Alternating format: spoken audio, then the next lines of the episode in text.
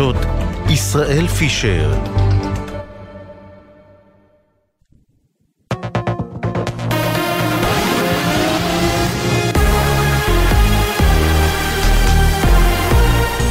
גלי צה"ל השעה שש, שלום רב, באולפן ערן קורצים, מה שקורה עכשיו.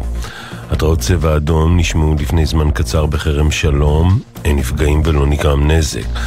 מוקדם יותר זוהו מספר רקטות ששוגרו לעבר העיר באר שבע, לא היו נפגעים ונגרם נזק למספר כלי רכב. במקביל, לפני כשעתיים, בצפון שיגורים מלבנון לעבר שתולה בגליל המערבי ומרחב מלכיה בגליל העליון לא היו נפגעים ולא נגרם נזק. סוכנות הידיעות רויטרס מסרה כי חיל הים של ארצות הברית הפיל הבוקר מזל"ט ששוגר על ידי החות'ים מאזור תימן.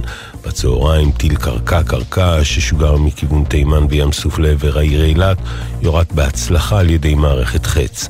ידיעה שריכזו כתבנו איה אילון, אדר גיציס ודורון קדוש.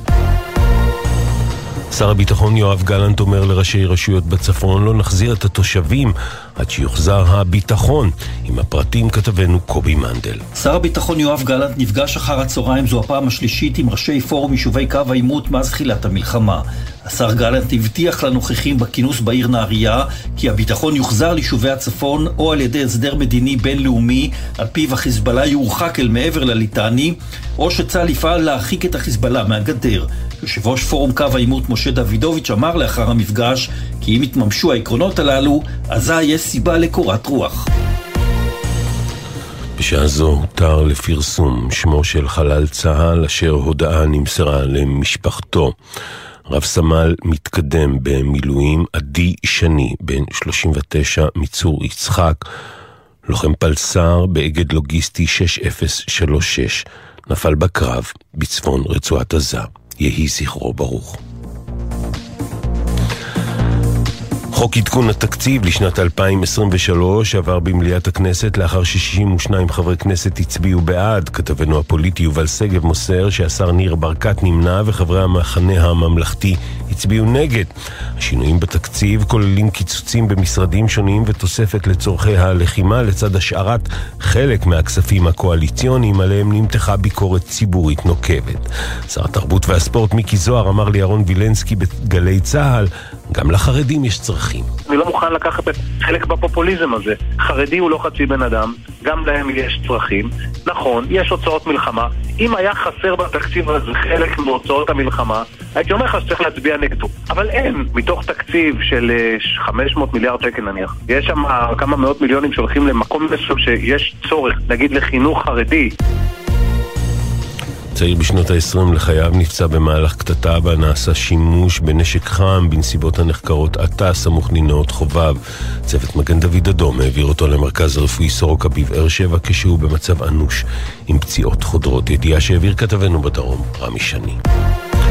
אלפיים עולים עלו ארצה מאז תחילת המלחמה. אביחי כהנא, מנכ"ל משרד העלייה והקליטה, סיפר ביומן הערב של גלי צה"ל על העולים החדשים שלא מפסיקים להגיע. גם יום אחרי אותו יום אה, קשה בשביעי לאוקטובר, המשיכו לעלות אנשים למדינת ישראל, וכבר אה, חודשיים שעלו יותר מאלפיים עולים למדינת ישראל, אנשים שקודם כל רוצים לבוא ולהיות אה, חלק מהמלחמה ומהשייכות למדינת ישראל. ישראל בתקופה הזאת, אה, ויש לנו עולים שמגיעים ושואלים אותנו על אפשרויות הגיוס. ומזג האוויר למחר, הטמפרטורות תהיינה רגילות לעונה, עדיין ייתכן גשם מקומי, ברובו קל בצפון הארץ ובמישור החוף. אלה החדשות.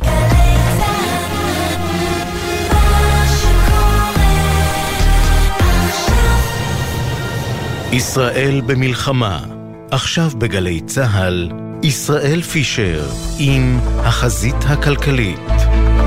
שש וארבע דקות בגלי צה"ל, אנחנו החזית הכלכלית, הרבה נושאים היום, קודם כל כמובן אישור התקציב היום בכנסת בקריאה ראשונה, נדבר גם על החקלאות, מה מצבה אם היא קורסת ומה זה אומר על יבוא פירות וירקות לישראל, דוח חדש של, על צניחה של 56 אחוזים בהנפקים, אקזיטים השנה בישראל, וגם מה קורה עם הביטוחים הסיעודיים, האם הם באמת עומדים לפני קריסה. כמו שאנחנו, אה, כמו שמטריות קופות החולים, ופינתנו מרימים לעסקים, נדבר היום עם הבעל, הבעלים של מסעדת חיימוס בשדרות, אבל לפני הכל, בטח כבר שמעתם את העדות המחפירה של ראשי האוניברסיטאות בארצות הברית אתמול בקונגרס האמריקני. הדברים שנאמרו שם כל כך מקוממים עד כדי כך שחייבים לשמוע אותם שוב. Does calling for the genocide of Jews violate Harvard's rules of bullying and harassment? Yes or no? Anti-Semitic rhetoric. When it and is it anti-Semitic rhetoric? Anti-Semitic rhetoric when it crosses into conduct that amounts to bullying, harassment, intimidation, that is actionable conduct, and we do take action. So the answer is yes. That calling for the genocide of Jews violates Harvard Code of Conduct, correct? Again, it depends on the context. It does not depend on the context. The answer is yes, and this is why you should resign. These are unacceptable answers across the board. מה ששמענו עכשיו זה את חברת בית הנבחרים הרפובליקנית אליז סטפניק שואלת את נשיאת אוניברסיטת הרווארד היוקרתית, קלודין גיי, אם קריאה לרצח העם היהודי נחשבת בהרווארד להטרדה. התשובה של גיי הייתה שזה תלוי בהקשר. זו לא רק גיי, גם הנשיאות של אוניברסיטת פנסילבניה והמכון הטכנולוגי של מסצ'וסטס אמרו דברים שבי עוררו בחילה. אלה אמירות מקוממות ומדאיגות מאוד.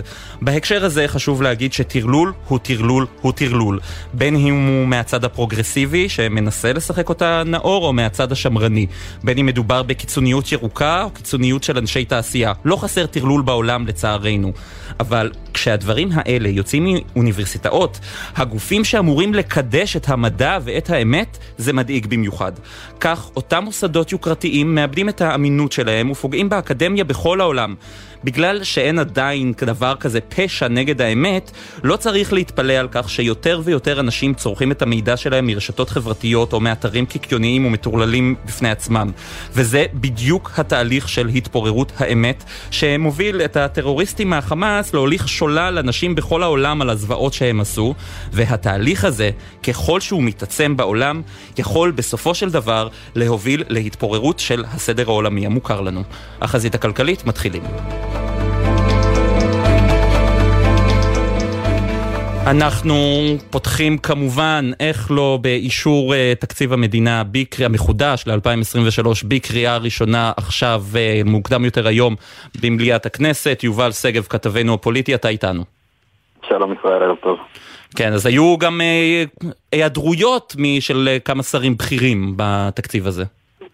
כן, אבל הן היו מצומצמות, צריך להגיד, שמענו הרבה אנשים מהליכוד, בין אם בקולם ויותר בתדרוכים כאלה ואחרים, אומרים שהם לא מרוצים מהתקציב, שהם לא מרוצים מכך שחלק לא קטן מהכספים הקואליציוניים לא קוצצו והושארו בעצם גם אחרי התיקון, אבל בשורה התחתונה בסוף, אה, רובם אה, ככולם הצביעו בעד השינויים הללו.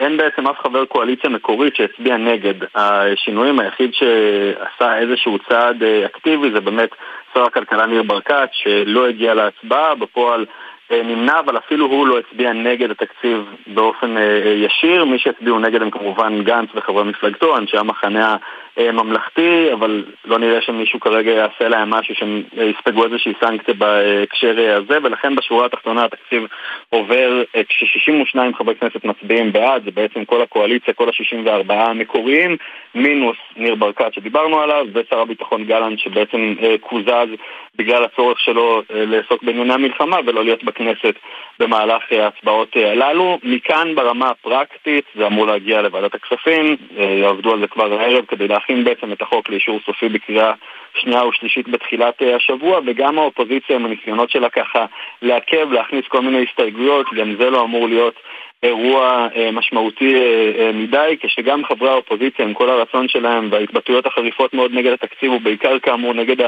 הכספים הקואליציוניים, גם הם לא רוצים לעכב מדי אני חושב את התקציב הזה, כי לצד כל הדברים שמצליחים להרגיז אותנו ואותם, יש הרבה מאוד כספים שם שהם כמובן חשובים להמשך התנהלות המלחמה ושרוצים להספיק להעביר ולאשר אותם לפני סוף השנה הזאת, לפני שמתחילים לדבר בכלל על תקציב 24, זה כמובן אירוע הרבה יותר גדול ומורכב. כן, יובל שגב כתבנו הפוליטי, תודה רבה. תודה. ואיתנו עכשיו חברת הכנסת נעמה לזימי מהעבודה, ערב טוב. ערב טוב, שלום. אני מתאר לעצמי שאת uh, לא מברכת על התקציב הזה. לא, לא מברכת עליו, לצערי הוא משקף אה, ממשלה שלא הבינה את העת החשובה הזו של מאמץ לאומי אה, רחב שמתחבר גם כמובן לצורך הביטחוני אבל גם לעורף ולסוגיות uh, של ודאות כלכלית, שירותים חברתיים, שירותים חיוניים שאנחנו רואים בתקציב הזה שמקוצצים לטובת דברים שלא צריכים להיות בתקציב, מהסכמים קואליציוניים ועד למשרדים הפיקטיביים ש... מקבלים תקציבי עתק אל מול מה שמקוצץ מנגד. אבל יובל העלה גם את הנקודה, שנכון שיש אה, בתקציב הזה דברים שאתם לא אוהבים, אבל צריך בסופו של דבר לאשר כמה שיותר מהר תקציב מלחמה שכזה, כדי שאפשר יהיה אה, להזרים מימון כמה שיותר מהר, גם לסעיפים שהם כן טובים בו. מצד אחד, כמובן שצריך לאשר תקציב שישקף את צורך כרגע מיידי. אבל צריך להבין שמה שעכשיו יהיה בתקציב הזה יהיה גם ב-24, והצורך יהיה רק יותר חמור ויותר הכרחי, ולכן כאופוזיציה אנחנו היום מתפקדים גם כשומרי סף לנסות למנוע את הביזה הזו בזמן שאנשים תורמים את כל כספם כדי לסייע לחיילי מילואים ולנפגעי העוטף ולמפונים ולניצולים, והממשלה לא עושה מספיק. אני לא אומרת לא עושה בכלל, נהיה הגונה, אני אומרת התקציב הזה, אבל משקף עדיין סדרי עדיפויות מעוותים ופוליטיקה שבעיניי היא, היא מבזה בעת הזו. זהו, את עשית גם ניתוח של כמה נכון. מהסעיפים נכון. שקוצצו או לא. מה, מה, מה העלית בניתוח שלך? בעצם עשינו השוואה באמת מה יש אה, גם תוספת, מה קוצץ, וראינו שיש דברים שקיצצו אותם והם מטרידים אה, לחלוטין. אה, קודם כל, למשל, אה, קיצוץ שהוא נקמני בעיניי. משרד המשפטים, הייעוץ המשפטי לממשלה, קיצוץ של כ-35 אחוזים, פרקליטות המדינה, קיצוץ של כמעט 17 אה, אחוזים. זה מעניין אותי לדעת למה השירותים הללו קוצצו במובן הזה, אבל קיצוצים גם של שירותים חיוניים. רשות החירום הלאומית, כמעט 8 מיליון שקלים קיצוץ. משרד הבריאות, הכשרות צוותים רפואיים, ירידה של 6 מיליון. אה, סעיף פעולות מרכזיות, ירידה של 350 מיליון, שמדובר אה, גם ברכש וכוח אה, אדם וכל שימוש ב-CT בארץ ושירותי רפואה ברשויות מקומיות, תמיכה בעמותות רפואיות שונות, שהרבה מהשירותים הרפואיים שלנו דרך עמותות, זה מאוד מטריד. גם שירותי בריאות הציבור, קיצוץ של 31 מיליון שקלים. משרד הרווחה, סעיף אזרחים ותיקים, ירידה של 53 מיליון שקלים. שקלים, זה לא נתפס. טיפולים את ניסית לשאול את משרד האוצר על הקיצוץ בסעיפים האלה? אני, עכשיו אנחנו נכנסים לדיוני תקציב, ואני מניחה שהם יתחילו עוד כחצי שעה, ולאורך כל הלילה עד uh, הצהריים למחרת אני אשאל את השאלות הללו. מחכה לנו לילה לבן עם הרבה שאלות חשובות. צריך להבין, מה שמקוצץ עכשיו, יש צורך יותר uh, אקוטי לשירותים הללו, אי אפשר לקצץ את זה. אני אתן לך גם דוגמה נוספת, למשל, קיצצו 300 מיליון שקלים בתקציב ההשכלה הגבוהה. עכשיו נדמה אה, לציבור אין עכשיו מוסדות אקדמיים, יכול להיות שזה בסדר, להפך. התקציב הזה הוא חיוני כי אנחנו רוצים למנוע גם נשירה של סטודנטים, בייחוד אלה שיצאו למילואים לצו 8 ונעדרו עכשיו חודשיים. התקציב הזה יכול לשמש החזר על תשלום למעונות כשהם לא היו במעונות, מלגות למנוע נשירה, ליווי פסיכולוגי בקמפוס. אסור לקצץ בתקציבים הללו. אבל באים, בא שר האוצר ואומר, ההפך, הוא דווקא הוסיף 30 מיליארד שקלים, הוא הוסיף 17 אה, מיליארד שקלים לצורכי ביטחון ו-8 מיליארד שקלים לצרכים אזרחיים. אני אגיד לך, זה בדיוק הסיפור. כי גם אני מבינה צריך להגדיל את הגירעון בגלל הצורך המלחמתי עם כל אה, הנגזרות של זה, אבל כשלא ממצים את התקציבים מנגד, אז בעצם יש דברים שבסוף צריך לקצץ כי, כי הצורך הוא באמת רחב. למשל, כשתרבות יהודית, קיצוץ של כמעט אלפיים אחוז, אוקיי? אלפיים אחוז בתרבות יהודית בזמן הזה, יש כאן משהו שהוא מעוות. אה, מינהל החינוך הדתי, גם ככה, החינוך הממלכתי-דתי מתוקצב ב-25% יותר מהחינוך הממלכתי הציבורי הכללי. מכל תלמיד בפריפריה שלומד חינוך ממלכתי, גם ככה מעמיקים עכשיו את הפערים. המוכר שאינו רשמי מקבל תוספת של כ-20%. מוסדות הפטור מקבלים תוספת אה, של 19%.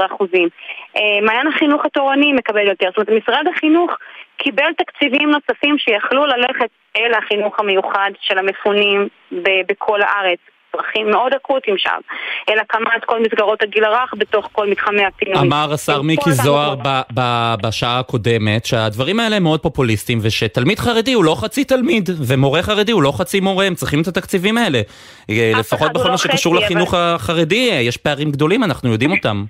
אחד הוא לא חצי, אבל כשהמדינה עושה שירות ממלכתי וציבורי, מתקצבת אותו 100%, וכששירות הוא פרטי, זה נכון גם לחינוך הכנסייתי, האנתרופוסופי הפרטי, החינוך הפרטי באשר הוא. מה שהם עושים כרגע יהווה תקדים שבו החינוך הפרטי יקבל מימון מלא, כמו הציבורי הממלכתי, ומי יישארו מאחור? השכבות היותר מוחלשות, שאין להן את היכולת להגיע לחינוך סלקטיבי, ממיין, אה, יקר ומעמדי. בעצם במה שהם עושים עכשיו הם יוצרים תקדים שלא רק יעלה את המיליארד שקלים הנוספים בשנה, אלא יתרחב לעוד 1.5 מיליארד שקלים בשנה בשנים הבאות. זאת אומרת, הם גם עושים משהו לא אחראי וגם מחסלים את החינוך הממלכתי-ציבורי בישראל. זה, זה איך שאני רואה את זה, לטווח הרחוק. אז זה, זה יותר חמור מזה. רוצים רשתות מפלגתיות? כן. פרטיות? בסדר, למה, ש... למה צריך להיות מימון מלא מהמדינה לדבר הזה? המדינה צריכה לתקצב מלא את השירות שלה, את השירות הממלכתי, הציבורי שלה. תקימו ממ"חים, בית ספר ממלכתי חרדי, תקבלו מימון מלא. אני מדברת עם הרבה הורים חרדים, שהם משוועים לממ"חים, כי הם כן. רוצים את אורח החיים החרדי, זכותם, אבל הם גם רוצים הזדמנות שווה לילדים שלהם. ואת מלוא הפאר של החינוך הממלכתי, של לימודי ליבה, ביחד, בהלימה. יש היום כ-60 בתי ספר כאלו בישראל. הגיע הזמן שיהיו הרבה יותר. ואני בעד שיהיה זרם חינוך ממלכתי חרדי, שיקבל תקצוב מלא. אבל לתקצב חינוך ללא ליבה, כן. מפלגתי, פרטי, ועוד להגיד לנו שאנחנו לא בסדר, שאנחנו אומרים שבעת הזו התקציבים הללו צריכים ללכת לכל שירותי החינוך למפונים, לכל המילואימניקים שצריכים לחזור לאקדמיה וצריכים רגע איזה סיוע כן. כלכלי. באמת, זה פשוט, זה פופוליסטי, להגיד את הדברים האלה. חברת הכנסת כן. נעמה לזימי ממפלגת העבודה, תודה רבה. תודה רבה לך, ערב טוב. ואיתנו גם בנושא התקציב ומה שקורה עכשיו הוא דוקטור מיכאל שראל, ראש פורום קהלת לכלכלה, שלום, ערב טוב. שלום וערב טוב. קודם כל אני רוצה לשאול אותך, עד כמה בעיניך העיסוק משני הצדדים הוא פופוליסטי? Uh, אני חושב שיש פה בעיה מהותית, זה לא פופוליזם. Uh, כמובן שחלק מהטענות הן פופוליסטיות, אבל uh, באמת יש לנו בעיה תקציבית רצינית שצריך לטפל בה. לפי הערכות של בנק ישראל שפורסמו לאחרונה, העלות של המלחמה בשנתיים הקרובות משהו כמו 200 מיליארד שקל, והם טוענים שזאת הערכה אופטימית יחסית. כלומר 160 מיליארד שקל אה, אובדן אה, אה, עלות ישירה ועוד 40 מיליארד הכנסות, אובדן הכנסות אם אני לא טועה. כן, אלה סדרי הגודל, וכמובן זה רק בשנתיים הקרובות, ומה שנראה שיקרה אחרי זה, אחרי, אחרי השנתיים הבאות, זה לא שהמצב יהיה טוב יותר ממה שהוא היה צפוי לפני ה-7 באוקטובר, אלא הוא יהיה כנראה גרוע יותר מבחינה תקציבית, כי גם הוצאות הביטחון כנראה שיצטרכו לעלות לא רק בשנתיים הקרובות וגם uh, תשלומי, תשלומי הריבית על החוב שבינתיים גדל יהיו גדולים יותר uh, כך שהמצב בשנתיים הקרובות uh, לא, ב, לא באופן מלא אבל בוודאי הוא יימשך גם לאחר מכן.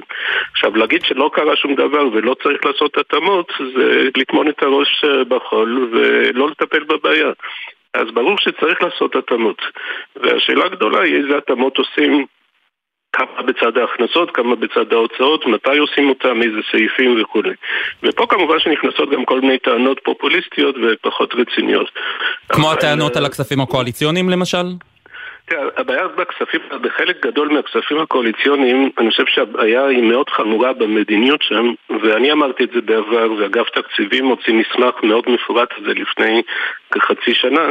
הבעיה שם זה לא רק שהתקציבים האלה עולים הרבה מאוד כסף, אה, אלא שמייצרים אחרי זה פגיעה בצמיחה והעמקת העוני.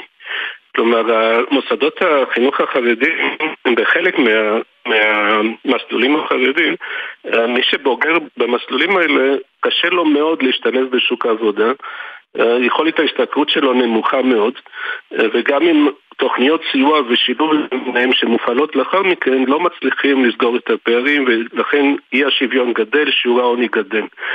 ובוודאי הצמיחה נפגעת, ההכנסות ממיסים העתידיות נפגעות.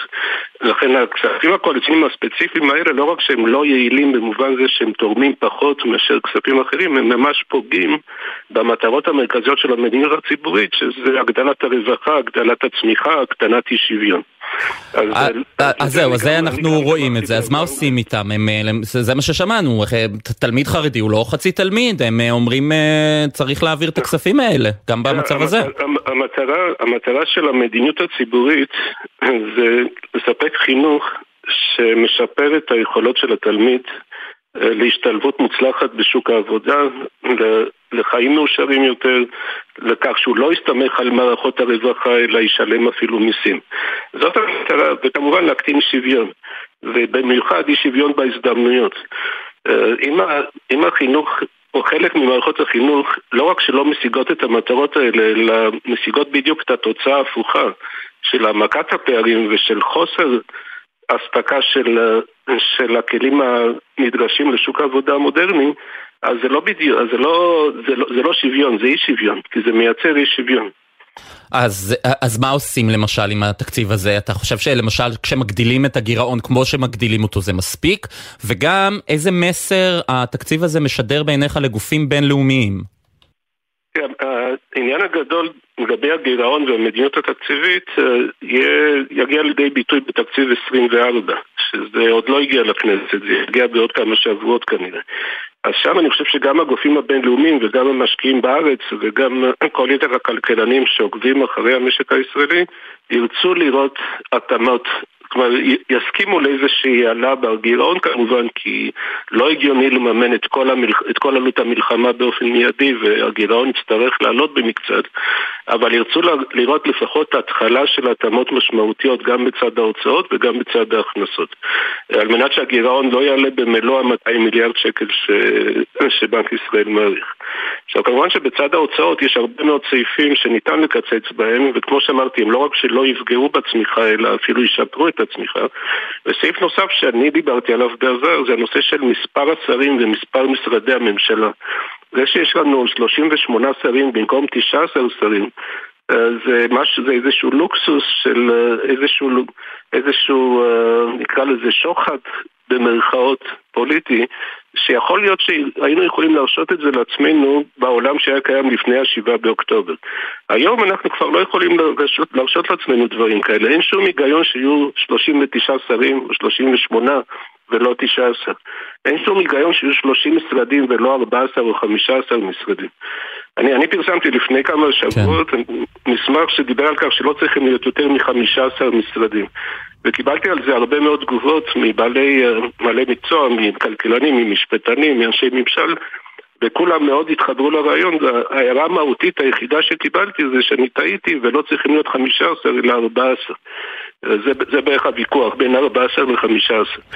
אז כל, כל המשרדים המיותרים האחרים גורמים לכך שיש העסקה של הרבה מאוד אנשים כעוזרים, כמנכ"לים, כ... והעברת תקציבים לצרכים אה, שלא לא בהכרח אה, משרתים את המשק. זה לא רק שלא משרתים, הם פוגעים, כי אותם אנשים ש, שנמצאים במשרדים מיותרים ועושים עבודה מיותרת, יכלו לתרום הרבה יותר אם היו עובדים בעבודה אחרת, או ב, אולי, ב, אולי במגזר הפרטי, אולי, אולי במגזר הציבורי. כלומר, זה לא רק אה, פוגע, זה, זה לא רק לא עוזר, זה גם פוגע. עכשיו, גם הממשלה שנמצאים ליד, השולח, ליד שולחן הממשלה, 38 שרים, קשה לה מאוד לקבל החלטות, קשה לה מאוד לקיים ישיבות אה, עם אה, עם אה, החלפת דעות אמיתית ועם יכולת של קבלת החלטות. כלומר, ממשלה של 19 שרים היא גם תתפקד יותר טוב מממשלה של 38 שרים. עכשיו, דיברנו על צד ההוצאות, מה לגבי צד ההכנסות? היום למשל ראינו ששר האוצר בצלאל סמוטריץ' ביקש uh, להאריך את הפטור ממס על שתייה ממותקת, סבסוד הדלק בינתיים נמשך, אנחנו רואים, השאלה אם, יצטר... אם את זה יצטרכו לעצור ואם יצטרכו להטיל מיסים נוספים גם. אה, כן, אני חושב שיש צורך לעשות גם התאמה בצד ההכנסות. אה, הסעיפים שאתה הזכרת בוודאי מועמדים טובים להגדלה. הייתי אומר, יש גם הרבה מועמדים אחרים בצד ההכנסות, אה, כל מיני, כל מיני פטורים והטבות מס שחייבים לטפל בהם לפני שמעלים את שיעורי המס. זאת אומרת, הדבר האחרון שצריך לעשות זה להעלות שיעורי מס. יש הרבה מאוד פטורים והטבות, גם, גם במיסים הישירים, גם במיסים העקיפים. רק להזכיר לך אחד מהם, שדווקא האוצר הציע אותו בחוק ההסדרים האחרון, וזה הגיע לממשלה, והממשלה אישרה את זה, אישרה את ההמלצה של משרד האוצר, ולאחר מכן, בגלל לחץ של לוביסטים, אז ההצעה הזאת לא הגיעה, לחוק, לא, לא נכללה בחוק ההסדרים בכנסת, וזה הפטור ממע"מ לשירותי תיירות נכנסת. הפטור הזה הוא חסר היגיון, הוא כמעט ייחודי בעולם. אה, הייתי אומר, זה לא רק ייחודי, במדינות אחרות יש אפילו מיסוי יתר על תיירות נכנסת. כן, מי שנהנה מה, מהפטור הזה זה או חלק מהתיירים הזרים, או בעלי רשתות של בתי מלון והעובדים הזרים שעובדים בבתי המלון. כן. אין שום, אין שום היגיון חברתי או כלכלי בפטור הזה, ומשרד האוצר כבר הציע לבטל אותו, אני חושב שזה זמן טוב לחזור לזה. כן, וזה הזמן טוב אה, גם להגיד לכל הלוביסטים שבוחשים אה, בכנסת שאין להם יותר אה, יכולת לבחוש, כי אנחנו, אולי זו העת להכניס את כל הרפורמות הנדרשות כשיש את הצרכים התקציביים האלה. דוקטור מיכאל שראל, ראש פורום קהלת לכלכלה, תודה רבה. תודה לכם. ועכשיו אנחנו עוברים לסיפור הבא. אנחנו עוסקים בחקלאות, אנחנו יודעים, שמענו על הקושי אה, ש, אה, של החקלאים לקטוף, לייצר תוצרת, אבל בגלל עזיבה של עובדים זרים, בגלל קושי להגיע לאזורים, יש הרבה מאוד אה, סיבות, אבל יש גם טענות שבקרוב מאוד ישראל תצטרך להישען כמעט אך ורק על ייבוא. אה, מי שמזהיר מפני הנושא הזה הוא אייל רביד, מנכ"ל ובעלים של רשת ויקטורי. שלום, ערב טוב. ערב טוב. אתה כתבת מכתב בנושא לשר הכלכלה ניר ברקת, מה בעצם הטענות המרכזיות שלך בו? אין לי טענה, אני רק שם דברים על השולחן כדי שלא יפתיע, אנשים לא יופתעו אה, בימים הבאים, אה, מה, מה, מה הם יראו ברשתות השיווק. אתה יודע, אם, אם הצלחנו אה, במשימה לאומית בחודשיים האחרונים מאז ה-7 באוקטובר לעבור אה, לצרוך בארץ אה, כמעט 100% חקלאות ישראלית, ותמכנו ביישובי העוטף, אין, העוטף, אה, אין עוטף ישראל בדרום ואין עוטף ישראל בצפון. אה, היום יש בעיה עם ידיים עובדות, שכבר מזמן יש בעיה, אבל עכשיו הבעיה קשה יותר, כי עכשיו אנחנו משלמים בעצם את, אה, את בעיות המלחמה של תחילת אוקטובר, כי עכשיו זה הקטיף של מה שנזרע בתחילת אוקטובר, בסוף ספטמבר. אני מדבר כרגע על, על עגבניה, שזה המוצר העיקרי, וזה בעצם... אה, וזה המוצר עם הכי הרבה יחסי ציבור שהביאו מטורקיה, יחסי ציבור שליליים שם. גם, אתה יודע, העגבניה היא גם מלכת הסלט, והיא מלכת המחלקה, מחלקת הירקות, וכמעט שאין בית בישראל ללא עגבניה. אה, שאר הירקות יש איתם פחות בעיות, אבל הבעיה העיקרית והמהותית היא עגבניה.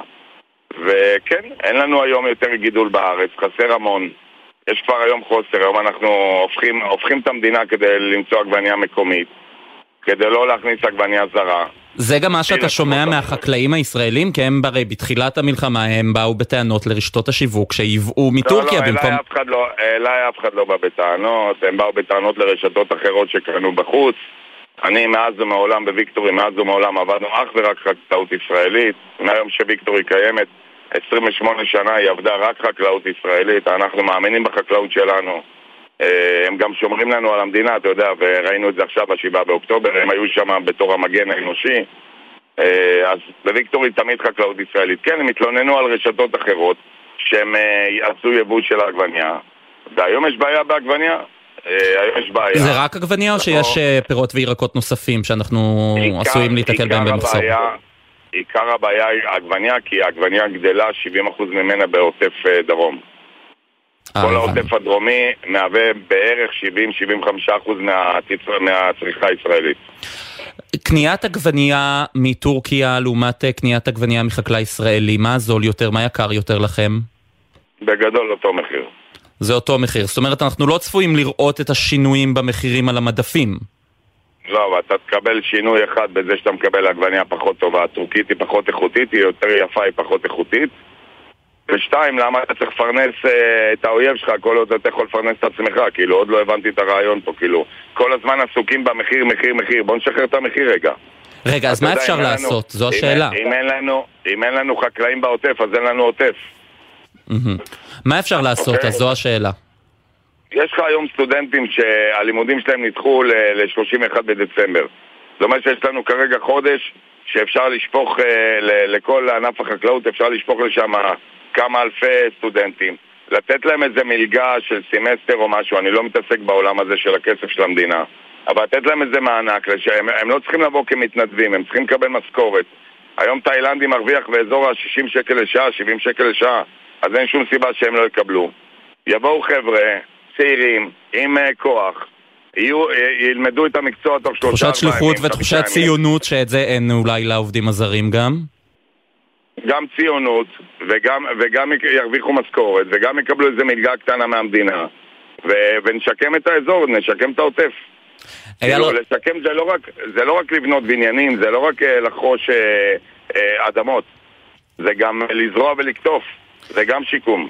אייל אה, רביד, אני צריך לשאול אותך לפני סיום עוד משהו. המחירים, מה קרה למחירים ברשתות השיווק מתחילת המלחמה? אנחנו נאלצנו לראות עליות. אני יודע, אני יודע לדבר איתך רק על ויקטורי, אני לא יודע לדבר איתך על אחרים. ויקטורי נבדקה מספר פעמים בערוצי הטלוויזיה ויצאה כרשת היחידה שלהבדיל מאחרות שהעלו מחירים, ויקטורי הורידה מחיר באיזה אחוז וחצי מאז המלחמה ועד הרגע הזה.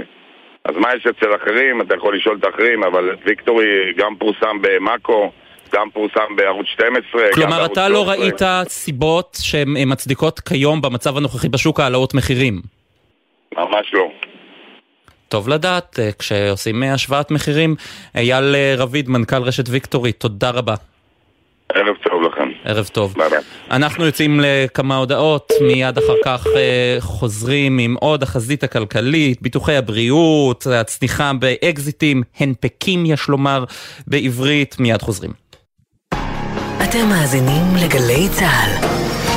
זו העונה של קטיף העדרים. זו העונה של שתילת הירקות. זו העונה של גיזום הנשירים, וזו העונה במשק בעלי החיים. חקלאי ישראל, כמה עובדים חסרים לכם כדי להציל את העונה? ספרו לנו על צורכי המשק שלכם, ואנחנו, במשרד החקלאות, נדאג לכם לידיים עובדות. מלאו עכשיו טופס באתר המשרד. יחד נציל את העונה, ויחד ננצח. מגיש משרד החקלאות ופיתוח הכפר. המלחמה שינתה את המציאות הכלכלית והעסקית שלנו. לכן משרד האוצר ורשות המיסים קידמו מתווה פיצויים רחב היקף הנותן מענה לכל העסקים במדינה. הפיצויים ישולמו לעומדים בקריטריונים לפי עומק הפגיעה והיקף הפעילות העסקית. עסקים ביישובי ספר, עסקים ביישובים הנתונים להגבלות מחמירות וממושכות, ושאר העסקים ברחבי הארץ. למידע על מתווה הפיצויים ולהגשת תביעה, היכנסו לאתר רשות המיסים. יחד ננצח, ונמשיך להניע את גלגלי המשק במלחמה ובשגרה. במלחמה הזאת אנחנו נלחמים בכל הכוח, גם בחזית ההסברה, בטלוויזיה, ברשתות, ועכשיו, בהסכת מיוחד, גייסנו שני שדרנים אמיצים, נחושים, שרק צריכים לעבוד טיפה על האנגלית שלהם. הוא פרס דה קפסלוקס, on גלי צה"ל. שחר חסון ויוחאי ספונדר מתגייסים למשימת ההסברה הלאומית. We know it doesn't sound the perfect English, our neighbors don't speak English too, so we want them to know what we are saying. בחמ"ל הכי מצחיק שהיה פה, Stand up for Israel. עכשיו, באתר וביישומון גל"צ גלגלצ, ובכל מקום שאתם מאזינים להסכתים שלכם. מאחורי השמות, בוקר טוב ישראל חולקת כבוד לנרצחים ולנופלים. תמיד עם חלומות משוגעים, חיוך ממזרי וחולצה להחלפה. וחלמה לעזור לילדים עם מוגבלויות באמצעות תרפיה עם כלבים. מפעל חייו היה הרפת. בכל בוקר נספר משהו קצר, פרט מידע, אירוע או חוויה שישפכו אור על מי שהיו ואינם עוד. בני משפחה וחברים המעוניינים לחלוק עמנו בסיפורים ובתמונות מוזמנים לעשות זאת באמצעות הדואר האלקטרוני. זיכרון כרוכי glz.co.il מאחורי השמות, מדי יום ביומן הבוקר של גלי צה"ל עם אפי טריגר. עכשיו בגלי צה"ל, ישראל פישר עם החזית הכלכלית. החזית הכלכלית, חזרנו, וכן, אה, זמן לדבר גם אה, על אה, תעשיית הטכנולוגיה הישראלית. שלום לך ירון וייצנבליט, שותף וראש פרקטיקת הביקורת ואשכול ב-PwC ישראל. תודה רבה, היי, ערב טוב, שלום. היי, ערב טוב. קודם כל, אתה ידעת שאקזיט זה הנפק בעברית? מעניין, בדק... ידעתי, אבל לא רבים יודעים זאת. בדקתי את זה היום עם אבשלום קור ליתר ביטחון. אה, באמת. אולי, אולי צריך לשנות את השם של הדוח. נכון, הנה, רעיון לשנה הבאה, כבר הבאנו לך. הנפק אקזיט, הנפקים אקזיטים. אה, אנחנו בכל זאת רדיו ממלכתי. אה, אתם נכון. פרסמתם היום אה, דוח שמצביע על צניחה, בוא תן אתה את הפרטים באקזיטים בישראל. קוד, קודם כל התחושות היו פה, זאת אומרת זה לא דוח מפתיע, אבל כשרואים את המספרים ומונחים יש לזה אפקט. בדרך כלל, וגם השנה אנחנו מנסים קצת להיכנס פנימה ולהבין אם אנחנו יכולים להצביע על מגמות שהן לאו דווקא גלויות. אמ, כשהשנה, מה שעניין אותנו זה לנסות, כי היו הרבה מאוד דיונים, מה בעצם גרם להאטה, האם זה בעצם הזרמים האטלנטיים נקרא לזה, של המשבר הגלובלי ואנחנו רק נסיים על גביהם. כן, ראינו את המשבר הזה כבר מתחיל לקראת סוף שנה שעברה ותחילת השנה הנוכחית, ראינו את זה.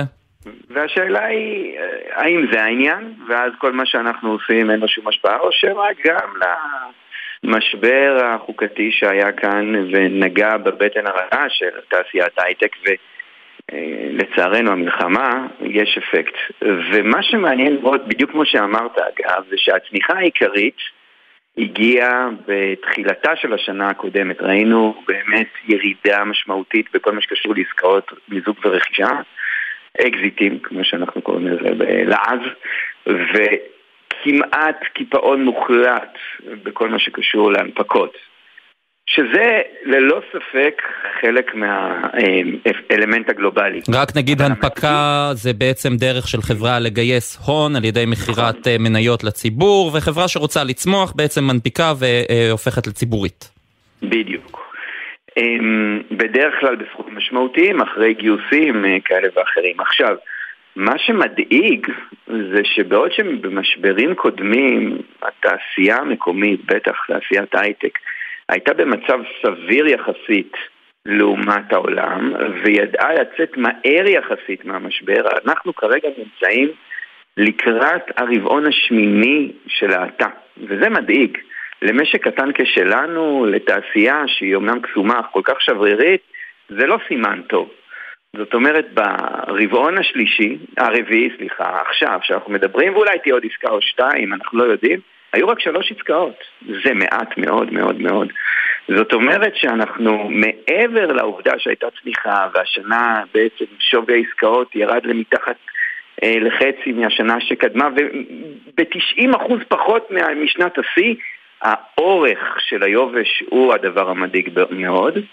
אני, אני יכול להגיד אספקט נוסף, שזה עלייה וקוץ בה, זה דבר טוב, אבל זה דבר שצריך לחשוב עליו לעתיד, זה שהדומיננטיות של הסייבר השנה, כשגובה פני הים אה, ככה ירד, היא הייתה אה, לאין שיעור. יותר כלומר, אם לא היה לנו את הסייבר, התעשייה הייתה במצב הרבה יותר קשה. הסייבר הציל את המצב משני צידי המתרס. גם הנרכשות כחברות סייבר, אני יכול ככה, אתה יודע, רק לסבר, מתוך 45 עסקאות של השנה, 19, 19 הן עסקאות סייבר, אבל אתה יודע מה יותר מעניין? שכל העסקאות המשמעותיות, אלו שהן מעל 200 מיליון דולר, מה שאנחנו קוראים עסקאות שבאמת מייצרות אימפקט. אז אם אנחנו מנקים שתי הנפקות שהיו, כן? אחת זה Oddity, שזה, אתה יודע, זה כן. בגדול קוסמטיקה. ופרייטוס, 100% מהעסקאות, בניקוי, זאת אומרת, אם אנחנו לוקחים הצידה את שתי ההנפקות, 100% מהעסקאות זה עסקאות סייבר. זאת אומרת, אילולי סייבר, לא היה פה כלום. וואו. וכן, אז, אז נכון, זה מצוין, ויוצאי היחידות של 8200 עושים את זה, ויש פה קהילה מפותחת, וגם הרוכשות הן ישראליות, שזה מדהים, או עם אוריינטציה ישראלית, כמו Palo Alto, זה מעולה. אבל הצד השני של זה זה שאנחנו צריכים, אנחנו הרי יודעים שסגמנטים מתחלפים ודועכים בתוך תעשיות, אנחנו צריכים כ- כ- כחברה, ובטח כתעשייה ומעצמת הייטק, לדעת לפתח גם תחומים אחרים. ואני חושב שזה גם, אתה יודע, מבט ככה לעתיד, אם אנחנו מסתכלים קדימה, בשוך הקרבות, שאני מקווה ש... אתה יודע, נוכל לראות בקרוב, למרות שזאת נראית מערכה ארוכה, שתהיה פה איזושהי התערבות ממשלתית ראויה. אבל דיברנו, דיברנו בתחילת השיחה על הגורמים, אז הזכרנו את המשבר העולמי שפגע בתעשייה, אין ספק. עד כמה באמת אתה חושב שהחקיקה המשפטית שהייתה עד פרוץ המלחמה אחראית גם למצב שבו תעשיית ההייטק, שנגיד שהיא אולי התעשייה הכי, לא, לא אולי, התעשייה הכי חשובה לכלכלה נכון. הישראלית, הגיעה אליו, איך במצב שבו היא נכנסה אליו במלחמה הזו? אני אענה לך כך, אני חושב שגם אם המשבר החוקתי לא גרם לתחילתו של המשבר כאן, בתעשיית ההייטק, הוא ללא ספק אחראי לכך שאנחנו לא מצליחים לצאת ממנו. אני, אני אגיד לך עוד מה, זאת אומרת, אנחנו יודעים שיש כסף שרוצה להגיע לישראל. למרות הכל, הקרנה של התעשייה פה לא ירד. רוצים להשקיע כאן. אני בטוח שאחרי אה, שהמלחמה תיגמר, יהיו פה כספים שיגיעו, אבל אתה יודע מה? בצד השני אין מספיק חברות. לא, רוצ... אה, לא קמו מספיק סטארט-אפ של אווירה. אין לי ספק שהמשבר החוקתי תרם לזה. ואני אגיד לך עוד משהו. וגם הסטארט-אפים שקמו נרשמו בחו"ל, כן? בדיוק, זה מה שרציתי להגיד. אנחנו רוצים שהסטארט-אפים שיקומו יהיו פה, ולא בחו"ל, פה. כן. ואתה יודע. תמונת uh, מצב uh, לא מעודדת, uh, נגיד את זה כך. ירון וייצנבליט, uh, שותף הייטק וראש פרקטיקת הביקורת ואשכול ב-PwC ישראל. תודה רבה לך וערב טוב. תודה לך, ביי ביי, ערב טוב. ביי. עכשיו לנושא הבריאות. בשבועות האחרונים, אולי אפילו כבר חודשים אחרונים, מזהירות קופות החולים מקריסה של הביטוחים הסיעודיים. עכשיו צריך לעשות קצת סדר בזה ולהבין מה בדיוק קורה ולמה זה קורה, לכן יש לנו את עורך, עורך הדין דוקטור עדי ניב יגודה, מומחה למדיניות בריאות, שלום. ערב טוב ישראל. ערב טוב, אז על מה הסערה פה? מה, מה זה הביטוחים הסיעודיים האלה ולמה הם עומדים לקרוס? אז אה, אולי אנחנו יכולים אה, לפתוח באיזושהי בשורה חיובית שלא היינו יכולים לומר אותה לפני שעתיים או שלוש, אבל נראה שהצדדים אה, מתקדמים לאיזשהו פתרון ותכף נציג אותו, אבל כמו שאתה, כמו שאתה מתאר, ב... בינואר 23, בתחילת השנה, התריעו חברות הביטוח לקופות חולים שהם על סף אה, אה, קריסה כלכלית בביטוחים הסיעודיים, כל אותם ביטוחים שלמעשה משלמים אה, כל חודש סכום כסף למי שהוגדר כחולה סיעודי, מכיוון שהכסף שם הולך ואוזל. אנחנו יודעים שיש יותר תביעות, יותר תביעות שמאושרות, ותוחלת החיים של המטופלים הסיעודיים הולכת ומתארכת בגלל הטכנולוגיות, מה שגורם לקופות ללכת ולהידלדל, בעיקר הקופה של אה, כללית. וזה הגיע למצב שבו הייתה סכנה וחברות הביטוח הודיעו לקופות חולים, גם הראל הודיע לכללית וגם הפניקס הודיע למכבי, שמשנה הבאה הן מפסיקות לבטח את הביטוחים הסיעודיים. וזה היה מש... משאיר פה מיליונים של אה, אנשים ללא כיסוי. בעיה אמיתית. כן. ו, אה, ונגיד והיום... שביטוח סיעודי זה הביטוח שאנשים משתמשים בו כשהם הכי צריכים אותו, כשהם לא, נכון, לא יכולים, ל... הם לא עצמאים יותר. כאשר הם מוגדרים כבמצב סיעודי ויש קריטריונים אה, למי הוא אה, אדם במצב סיעודי ואז הוא באמת מקבל סכום כסף של 6,000, 5,000 שקלים למשך תקופה של 3 עד 5 שנים, תלוי איזה ביטוח יש וכן הלאה. שוב פעם, זה צריך אה, רק לשים בפרופורציות, זה בוודאי לא מכסה את כל העלויות של משפחה שצריכה לשלם אלפי שקלים בחודש על מטפל וכן הלאה, אבל זה בהחלט עוזר. לפעמים זה בדיוק ההבדל בין להצליח להעניק את הטיפול לאדם לבין לא. ומה שאנחנו רואים פה, שיש פה סיטואציה מאוד אופיינית לבריאות. יש פה שני רגולטורים לאותו התחום. גם רשות שוק ההון וגם משרד הבריאות, למעשה, הם הרגולטורים של ביטוחי הבריאות. ומה שראינו פה בשנה האחרונה זה מאבקים בין שני רגולטורים, שכל אחד מהם משך לכיוון אחר, ויותר מזה, כשרגולטור אחד נתן הוראה, הרגולטור השני נתן הנחיה לשטח לא לבצע את ההנחיה של הרגולטור הראשון. זאת אומרת, אנחנו מגיעים, מדברים פה ממש על דרמה אמיתית, כשבסופו של דבר הגענו היום, דצמבר 23, כמעט שנה מאז שזה הונח על השולחן, והיום במסגרת דיון אה, שהיה בבג"ץ, אנחנו רואים אה, איזשהו כיוון של פתרון עם ביקורת מאוד מאוד קשה של בית המשפט אה, העליון על המדינה, על זה שהיא התמהמה. על מי? על משרד הבריאות או על, על, על מי הביקורת? למעשה, למעשה על המדינה, גם על המשרד הבריאות וגם על רשות שוק ההון, על זה שהם באים ואומרים איך זה יכול להיות שבמשך שנה התמהמתם ועכשיו אנחנו מגיעים לדקה ה-90, דצמבר, חודש לפני שזה מסתיים, ושום התקדמות לא, לא הייתה. ומה שאנחנו מתחילים להבין מהדיון שהיה היום, וממש אם היינו מדברים לפני שלוש שעות לא היינו יכולים לדבר על זה, אה, אה, אנחנו רואים שמתגבשת הסכמה בין קופת חולים כללית לבין חברת הביטוח הראל, שהראל לא תבטל את ה... אה, לא תפסיק את הביטוחים הסיעודיים, היא תמשיך לבטח את כללית, ומגיעים ביניהם לאיזשהו סיכום שהוא ברוח הדברים שרשות שוק ההון אמרה. עכשיו, צריך להבין, בסופו של דבר אה, אנחנו רואים שהדרך להתמודד עם הגירעון שהקופות האלה נכנסו, זה שהביטוחים תהיה הרעה בתנאים שלהם. זאת אומרת, אם עד עכשיו היה בביטוח הסיעודי של כללית החזר של 6,100 שקלים לחודש, זה ירד ל-5,000. זה יהיה כלומר גם למבוטחים שכבר התחילו לקבל את הקצבה הזו בעצם, או שרק למי שחדשים? לא. ככל הנראה, ועוד אין את כל הפרטים, אבל כנראה רק לחדשים, זה לא ילך רטרואקטיבית. אה, קבלת ילדים לביטוח סיעודי תהיה כנראה רק אחרי גיל חמש, וכנראה שגם הפרמיות של חלק מקופות החולים אה, יתייקרו, בוודאי של כללית, ששם צריך יהיה להביא את הקופה לאיזון. זאת אומרת שאנחנו רואים שיש איזשהו סיכום שמקבל גם אה, מעין גושפנקה של בית המשפט, ועכשיו בית המשפט אמר למשרד הבריאות, אנא הביעו עמדתכם בנוגע לסיכום הזה, כשאנחנו יודעים שמשרד הבריאות למעשה התנגד מלכתחילה להפחתה מ-6,000 ל-5,000 בחודש. ובכל מקרה, לפי מה שאני מבין, המדינה לא מכניסה את היד לכיס כדי לסייע לקופות ולביטוחים הסיעודיים האלה. אה, לא, לא.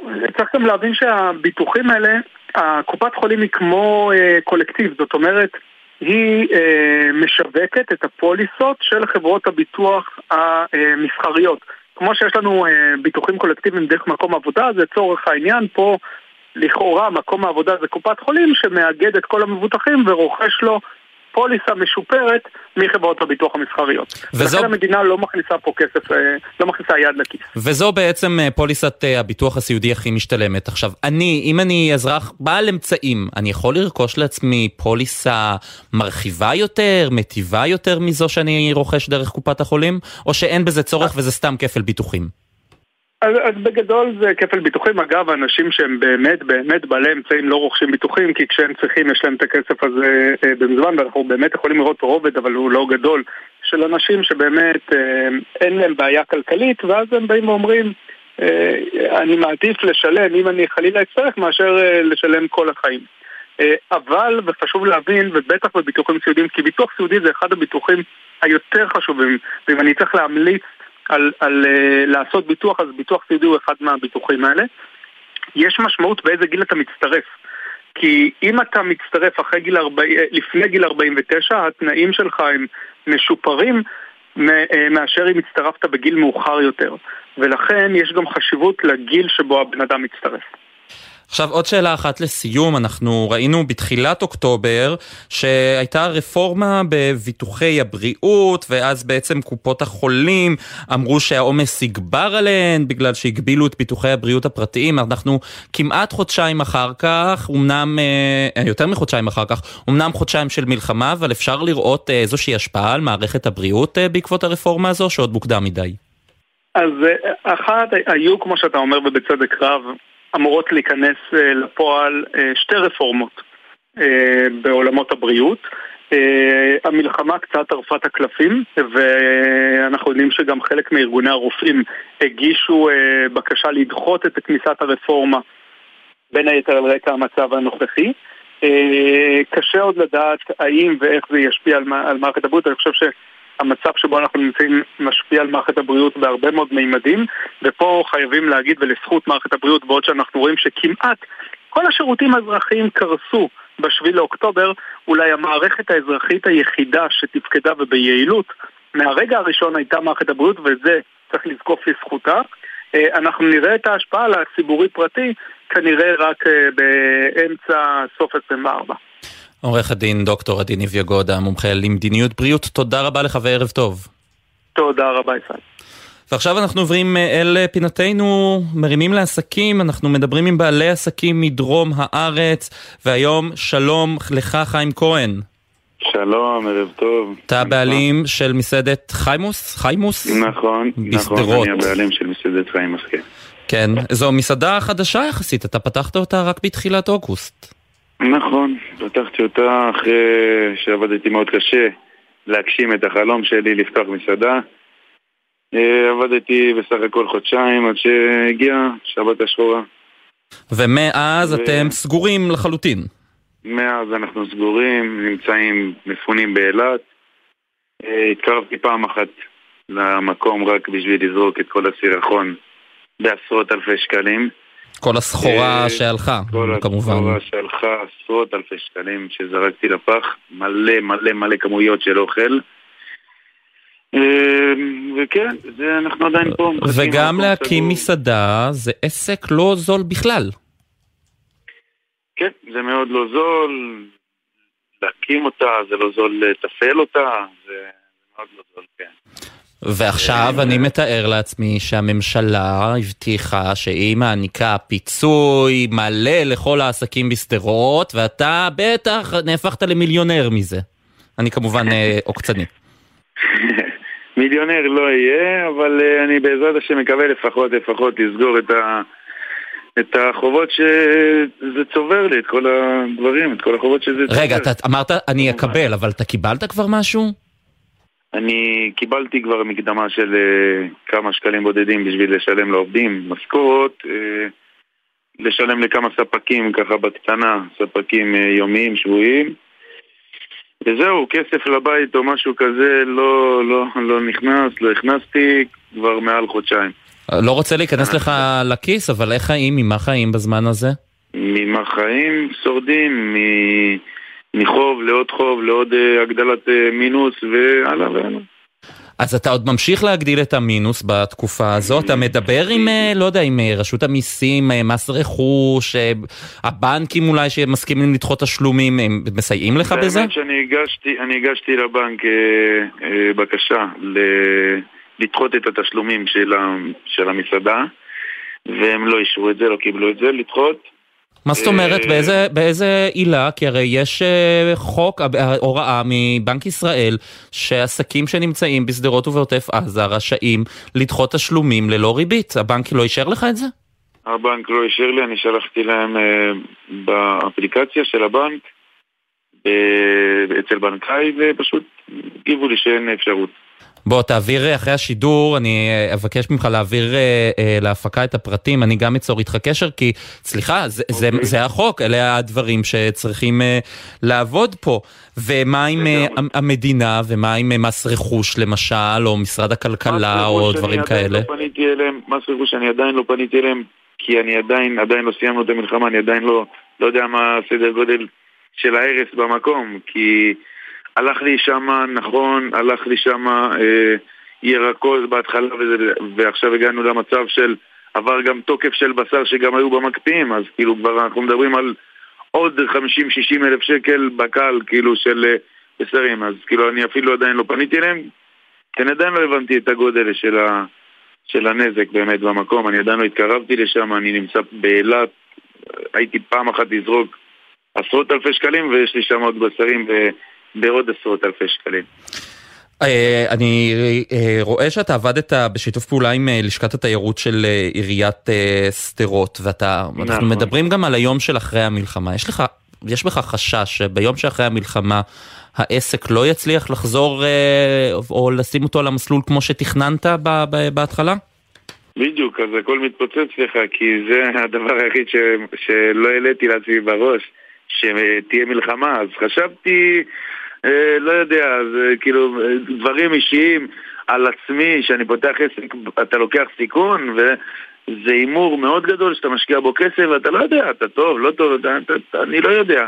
אז זה אחד הדברים שבאמת לא שמתי, לא שמתי ככה, שזה יתפוצץ ביום, זה משהו כמו, כמו הקורונה. עוד פעם, אצלנו בשדרות זה... כל הארץ, אני באילת, הכל רגיל, הכל חי, הכל רגיל, שגרה, אבל uh, אנחנו אפילו לא התקרבנו לעיר שלנו מאז. אז uh, איך, איך באמת מתמודדים עם לחיות בבית מלון כבר אה, חודשיים?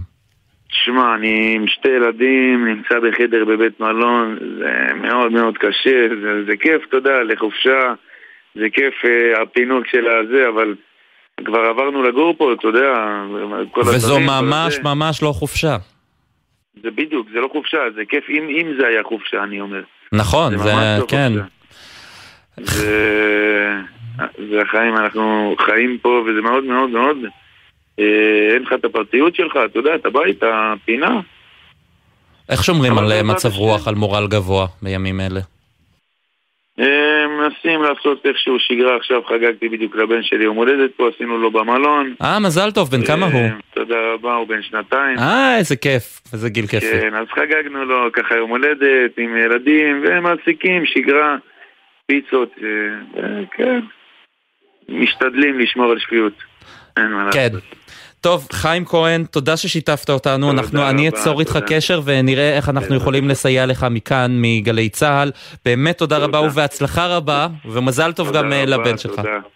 תודה רבה, נשמה, תודה. אז אנחנו מסיימים. אה, נגיד תודה לגיא אדלר ומאי נבון שהפיקו את התוכנית. על הביצוע הטכני הלל גוטמן, עורכת הדי- עורך הדיגיטל אורן לוי, מיד אחרינו עידן קבלר ומזל מועלם, גם מיכאל כהן על הביצוע הטכני, אני קורא מה שכתוב לי על המסך. ברקע אתם שומעים את נערי שובה אליי של מארגול. אם אתם תוהים אה, למה השיר הזה, אז דני שושן כתב אותו על געגוע לחייל שיצא למילואים ואהובתו מחכה שיחזור. אני ישראל פישר, להתראות. שם בתחנה הבטחת כי תשוב וכבר חלפה שנה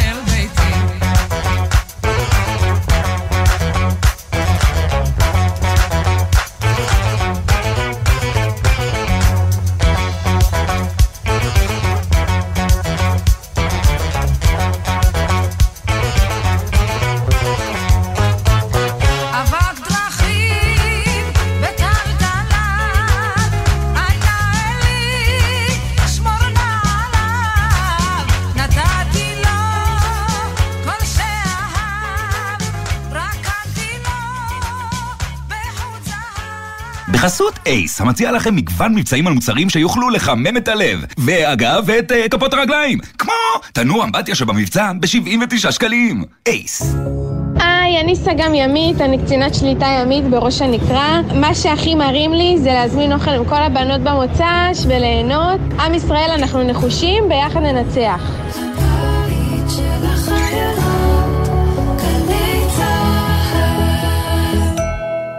היום יצאנו מבית הספר להתנדב במטעים ועזרנו לחקלאים. היום יצאנו מבית הספר להתנדב באריזת ציוד למשפחות המפונים. שלום, אני דפנה, מחנכת כיתה ומורה לאנגלית כבר 20 שנה. בימים האלה, השיעור הכי חשוב שאנחנו יכולים ללמד את התלמידים שלנו הוא שיעור בערבות הדדית ובאחדות. לכן משרד החינוך הקים את מיזם ההתנדבות הלל, הנוער למשימות לאומיות, המחבר בין בני נוער מתנדבים לבין ארגונים הזקוקים למתנדבים. לפרטים ולתיאום התנדבות, היכנסו לאתר משרד החינוך.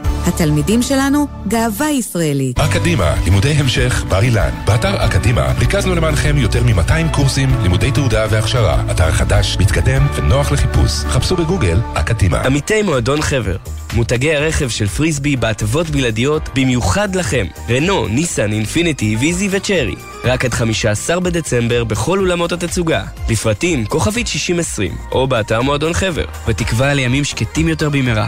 זה הכל בשבילך. חבר. יש אישה וגם מסתבר שיכולים לשמוע אותנו גם אנשים שיושבים שם בחושך ומחכים, אנחנו גילינו שלירדן היה איזה שביב של רגע שהיא שמעה אותנו מדברים ברדיו, וככה היא הבינה שגפן בחיים, וזה מה שנתן לה את הכוחות להחזיק. היא שמעה אותך ואותי מדברים? ממש ככה. והיא ידעה שאתם עוטפים את גפן שלה? מהשבריר שנייה הזה, היא פשוט הבינה את כל התמונה, היא ידעה שאנחנו עושים הכל, והיא ידעה שהיא בידיים טובות. גלי צה"ל, פה איתכם, בכל מקום, בכל זמן. מיד